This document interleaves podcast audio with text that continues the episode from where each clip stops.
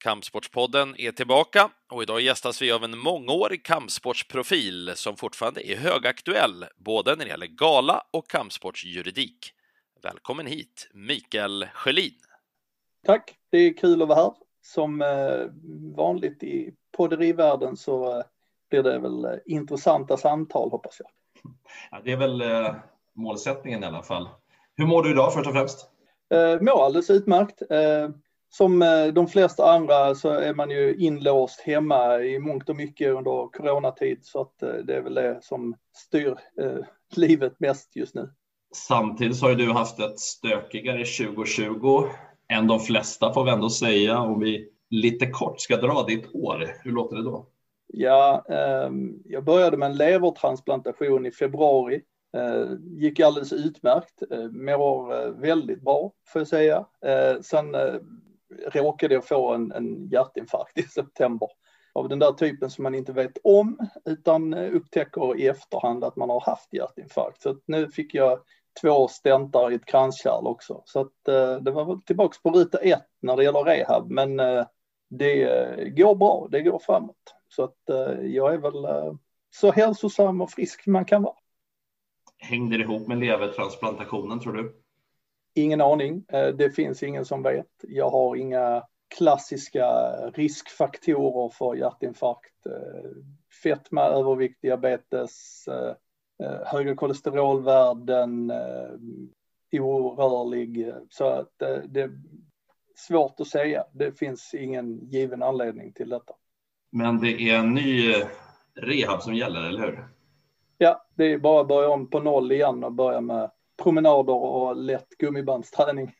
Annars har du haft fullt upp även med Idrottsgalan i vanlig ordning. Du ingår ju i nomineringsjuryn där och vi fick ju faktiskt en kampsportare nominerad som årets nykomling. Ja, eh, jättekul att nominera, få vara med och nominera Ramsat. Eh, det är eh, verkligen eh, kul att det blir uppmärksammat. Eh, och han har ju verkligen gjort kometkarriär så det är ju verkligen skäl för kategorin nykomling. Patricia Axling nominerad som årets nykomling på Idrottsgalan 2016. Josefin Lindgren Knutsson nominerad som årets nykomling 2018. Och nu alltså Shamsat Chimaev nominerad som årets nykomling 2020. Vad tror du talar för att han också kan vinna priset? Att han har slått igenom så fort, så högt upp skulle jag säga. Eh, det är inte så att han har etablerat sig i någon juniordivision eller så här. Han har ju gått, eh, jag ska inte säga rakt in, för han har ju gått ett antal proffsmatcher innan eh, UFC också, men det är ju som att gå rakt in i Formel 1 nästan. Gå från go-kart till Formel 1 i ett svep och det är fantastisk prestation. Skulle han vinna, då blir han ju ändå historisk som första kampsportare att ta ett pris på Idrottsgalan? Ja, eh, det skulle han ju bli och eh, det är ju inte vi juryn som beslutar det. Vi väljer ju eh, kandidaterna, de här fyra i varje kategori. Sen är det ju Idrottsakademin som väljer vilka som vinner. Och det är ett 350-tal personer runt om i Sverige med varierande idrottsbakgrund. Vi har ju vår egen Caroline Ek, vår första professionella kickboxningstitelhållare som, eh, som sitter med i akademin bland andra. Eh, sen är det en blandning av idrottare och eh, sportjournalister. Och det är ju svårt då att slå kända storsporter som till exempel fotboll när man kommer från en mindre idrott som någon av våra kampsporter.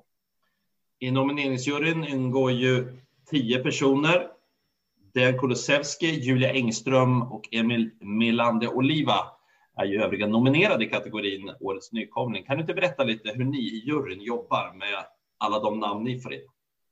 I huvudsak är det de olika förbunden som nominerar kandidater. Och eh, i juryn har vi då även eh, möjlighet att själv tillföra kandidater om vi ser att det är någon uppenbar miss som något eh, förbund har gjort. Ibland händer det. Utlandsproffs är kanske inte lika mycket på radarn hos det svenska förbundet och sådär. Ehm, och sen eh, bland de här så går vi eh, igenom, träffas vi en dag. Det här året blev det då digitalt som alla andra möten. Då går vi igenom kategori för kategori, kandidat för kandidat. Ehm, I juryn så kommer vi då från olika idrotter och från diverse Eh, sportkommentator, sportbakgrund, sportjournalistbakgrund. Och eh, med särskild insyn i just kampsport då som jag har så förväntas jag liksom kunna bidra med vad är det som gör kampsportsprestationer speciella och varför de är så framstående och tala för varan så att säga. Det är inte så att jag ska eh, förväntas vara så neutral och objektiv som möjligt utan tvärtom, jag förväntas vara subjektiv. Eh, liksom de från andra idrotter som har speciell insyn i just vissa idrotter ska, ska vara. Det, det är ungefär så det går till och sen så är det eh, en eh, omröstning i juryn då efter vi har gått igenom varje kategori och argumenterat fram och tillbaka om detta. Ni utser ju fyra kandidater i varje kategori. Hur många namn kan ni ha från början att välja mellan? I år var ju ett speciellt år som OS blev inställt eh, och, och lite annat, men eh, en rolig sak är att de sista, de åren jag har varit med eh, sen Axling blev nominerad, då eh, har det varit flest kandidater i den kategorin som heter Årets kvinnliga idrottare. Det är alldeles uppenbart att Sverige har extremt många framgångsrika kvinnliga idrottare. Eh, och eh, där kan det vara 30 kandidater kanske eh, som, som är liksom väl kvalificerade i en sån stor kategori. Och sen så kan det vara lite mindre i en del andra. Det är svårt att hitta 30 lag på absolut eh, världselitnivå kanske i Sverige i olika idrotter. Hur funkar det sen då? Röstar ni om varje namn att bli nominerad eller hur, hur landar ni i de här fyra som det blir till slut? Eh, det, det, vi röstar. Eh, eh, alla i juryn röstar på fyra kandidater och eh, den som får flest, de som, fyra som får flest röster blir, blir kandidaterna. Det är inte svårare än så. och men innan själva röstningen så går vi då igenom varje kandidat och diskuterar deras prestationer och vad de har gjort och hur det förhåller sig till andra och så vidare. Så det, det, är mycket diskussioner innan varje omröstning. Och ibland är det liksom alldeles uppenbart vilka som ska vara med i vissa kategorier. Eh, jag tror inte jag avslöjar för mycket om hur vi arbetar när man tittar på Armand Duplantis till exempel som fick bragdguldet, dubbla världsrekord i, stavhopp. Att han är en av fyra kandidater till manlig eh, idrottare är kanske inte så konstigt. Det kanske inte behöver diskuteras så mycket detaljer om just sådana särfall. Du är där som ska vi säga, kampsportsexpert. Du har en lång bakgrund inom kampsporten och det var med Wushu det började. Ja, um, kanske inte var så sugen själv egentligen utan det var mest att hänga på en kompis som tyckte det var det häftigaste sedan eh, liksom eh, hjulet uppfanns. Så att eh, det, det, var bara att hänga med och sen stannade jag kvar och han gick vidare, min kompis gick vidare till andra aktiviteter. Sen har det bara fortsatt på den vägen. Jag har ju liksom flyttat från Skåne till Sundsvall till Stockholm och liksom haft kampsporten med mig hela tiden. Och för de som inte har tvärkoll på just Wushu, hur skulle du kort beskriva idrotten? Eftersom vi i kampsport är väldigt glada att beskriva våra kampsporter med ursprung så eh, wushu, kinesisk kampsport, eh, till skillnad från vad många tror att bordtennis är nationalsporten i Kina så är det inte det, det är wushu.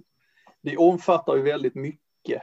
Det är allt från tai chi till eh, liksom, eh, jag skulle säga att eh, 10 av utövarna i UFC. Men det, det, man ser liksom inte det när man kommer till UFC.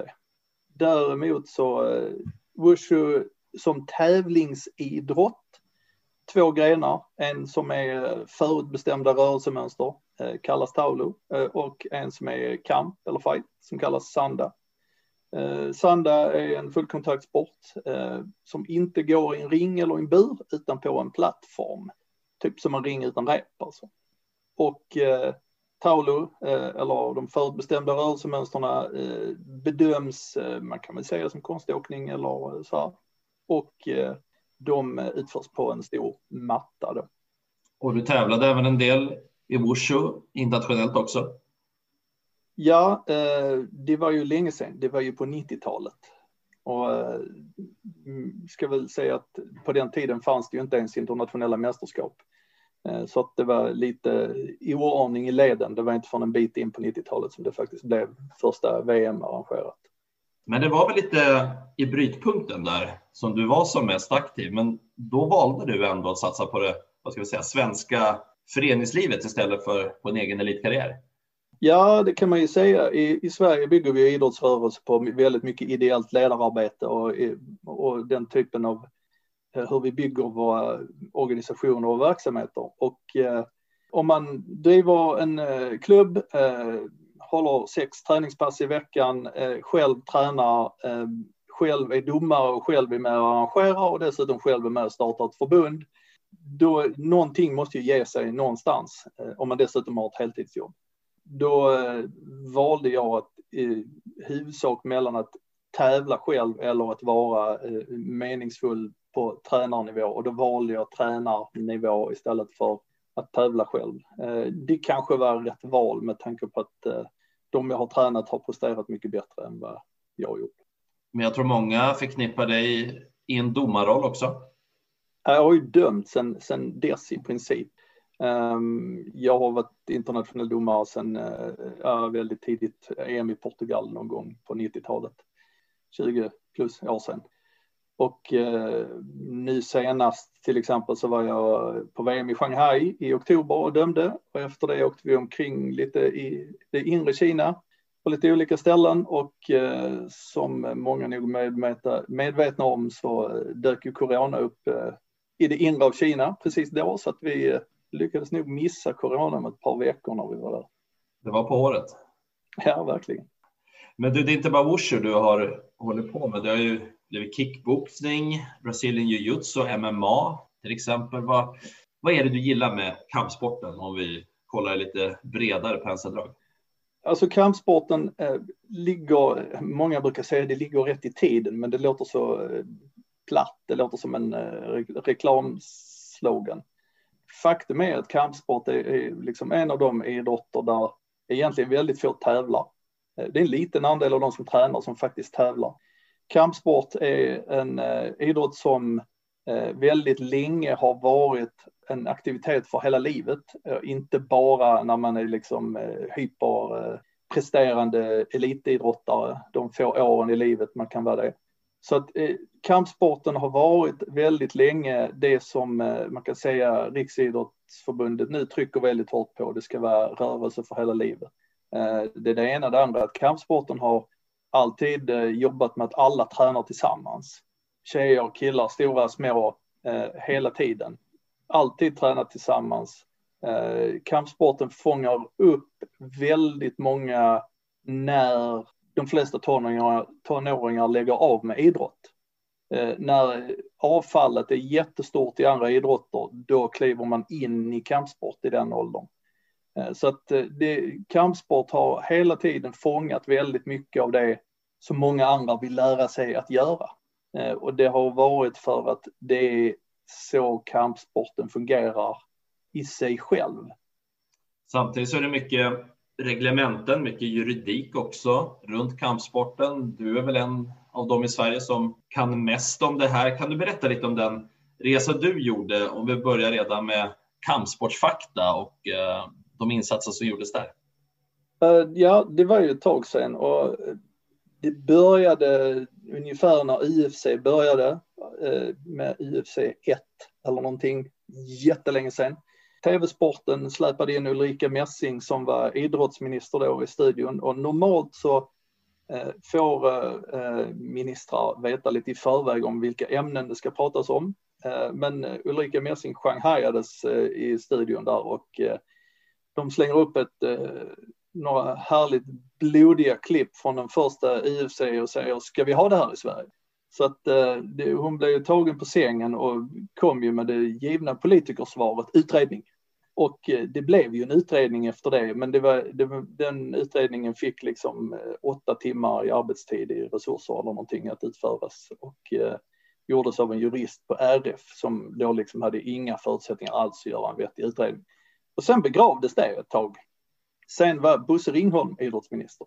Och det var K1 i Globen och, eh, eller på Hovet, Globen eller Hovet, jag kommer inte ihåg, eh, någon av de stora arenorna jättearenorna och eh, stora uppslag i dagstidningarna med, med vilka kriminella typer som satt i publiken och vad det nu var.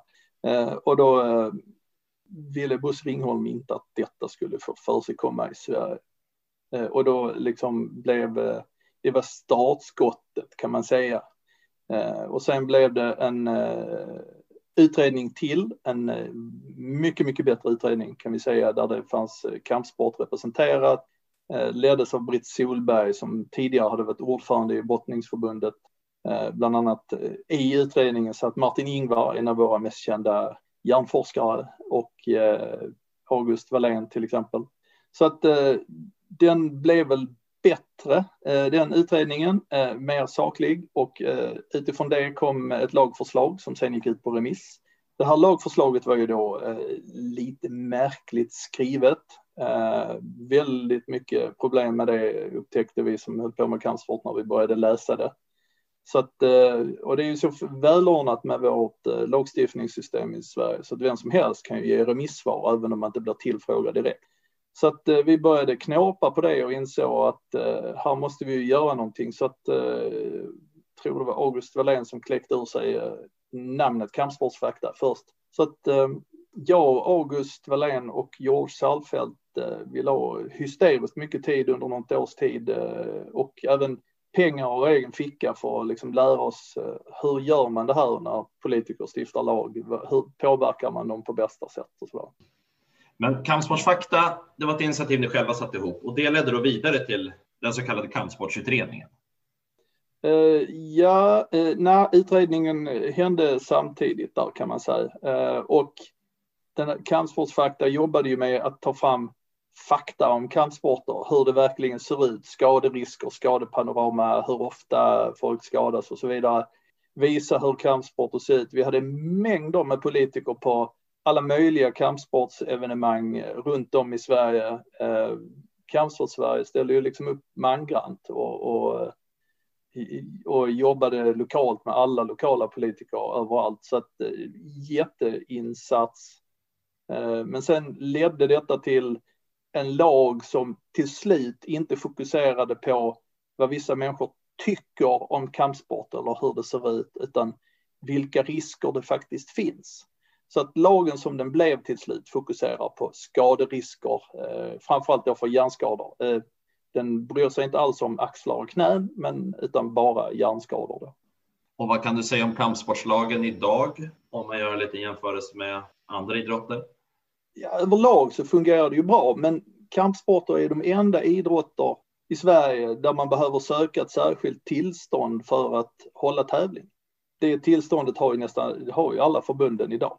Eh, och det är ju tills vidare tillstånd. Det är ju inget som man behöver bekymra sig så där mycket om eh, som enskild idrottsförening eller så, utan det är ju förbunden som sköter det. det. Vi ser att det är en välfungerande lag. Vi ser att det är välfungerande implementation. Kampsportsdelegationen har undersökt hur förbunden uppfattar att lagstiftningen fungerar. För dem överlag så är de flesta väldigt nöjda med liksom handläggning och sådär. Sen finns det vissa saker i lagen som gör att det är begränsningar eh, som vissa eh, av praktiska skäl vill jobba annorlunda med, men det kanske inte går och sådär. Så att eh, en del praktiska små hinder kanske, men eh, för utövare generellt, nej, det spelar det ingen roll alls. Vad skulle hända om man eh, tillämpade den här lagen på andra idrotter? Det skulle ju bli lite jobbigt därför att eh, alla idrotter skulle då behöva söka tillstånd, så bara den administrativa apparaten skulle ju bli rätt stor och det är ju liksom inte, lagen föreskriver ju inte vad man liksom vad som är tillåtet och inte tillåtet, utan lagen föreskriver ju att man ska söka tillstånd och visa att man har tillräckligt god säkerhet. Så att apparaten för det skulle ju bli ganska stor. Det handlar ju om hur mycket för, förebyggande arbete man gör och vad som händer i själva ögonblicket när det är tävling och hur man eh, jobbar med eh, uppföljningsarbete. Vad händer efteråt? Karantänsperioder, medicinsk uppföljning och så vidare.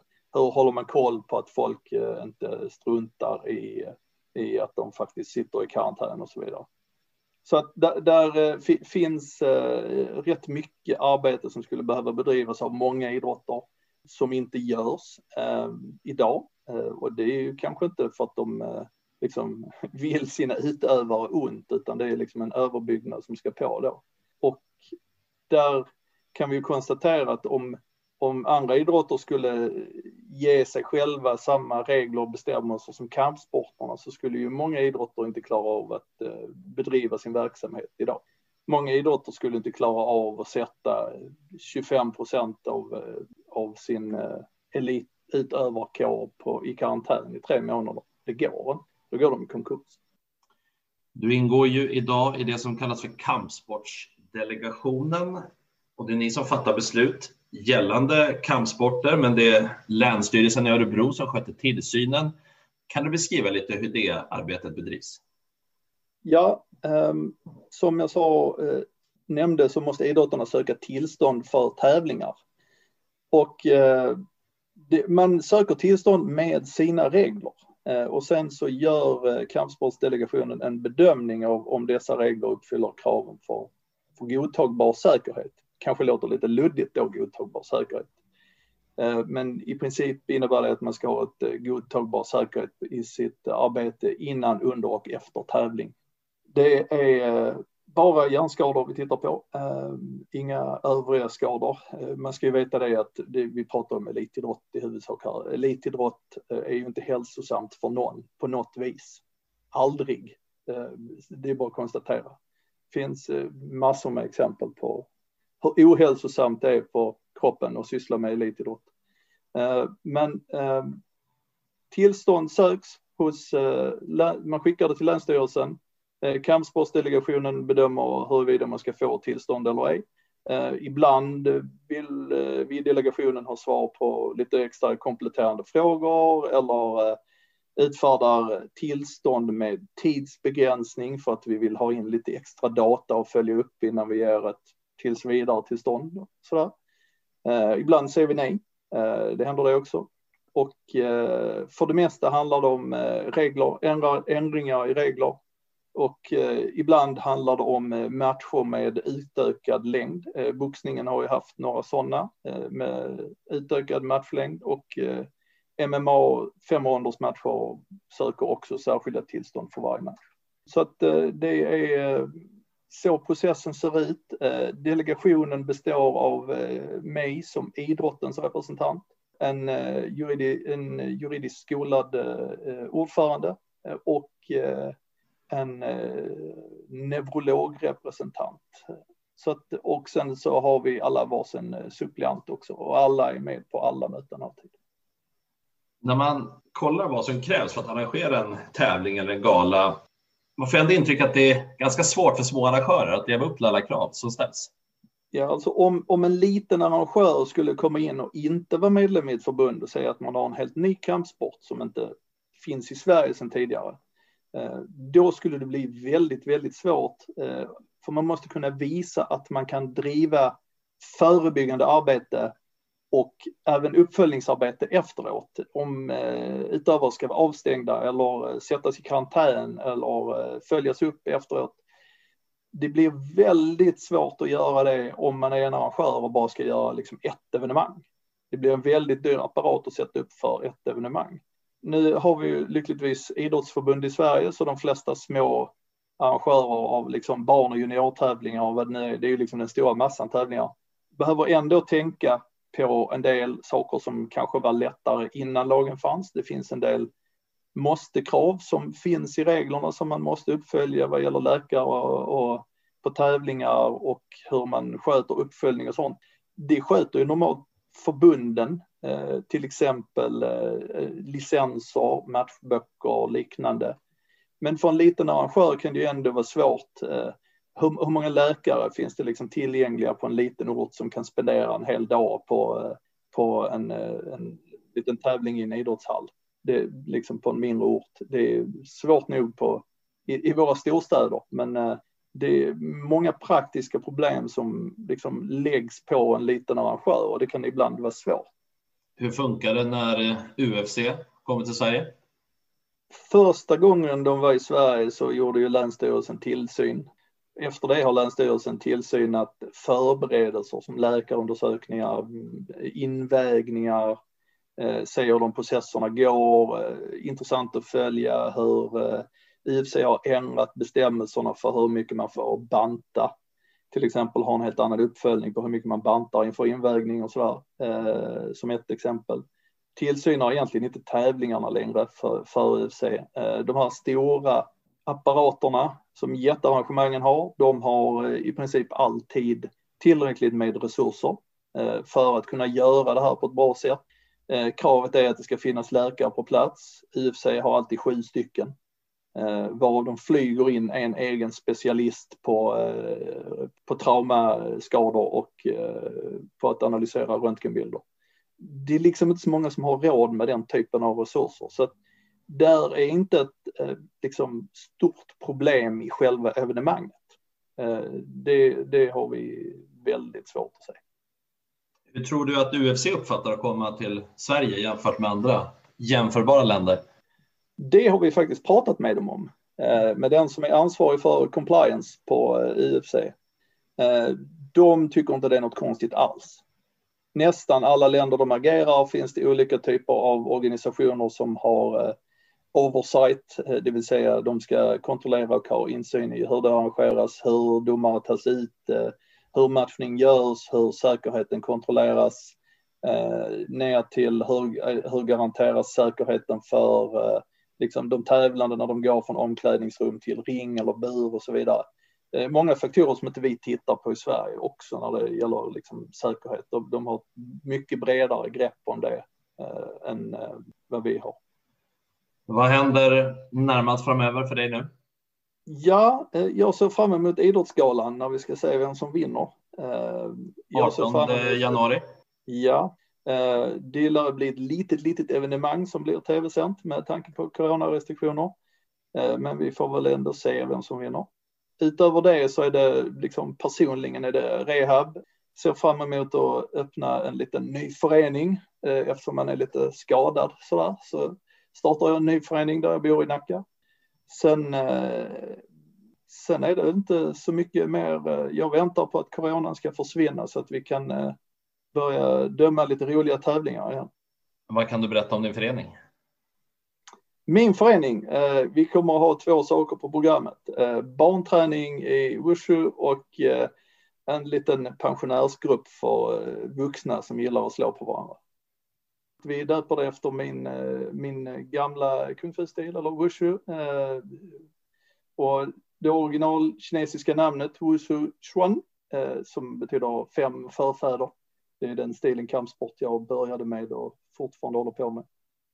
Lycka till med det framöver och stort tack för att du kom till Kampsportspodden, Mikael Sjölin. Tack själv, det var kul att vara här.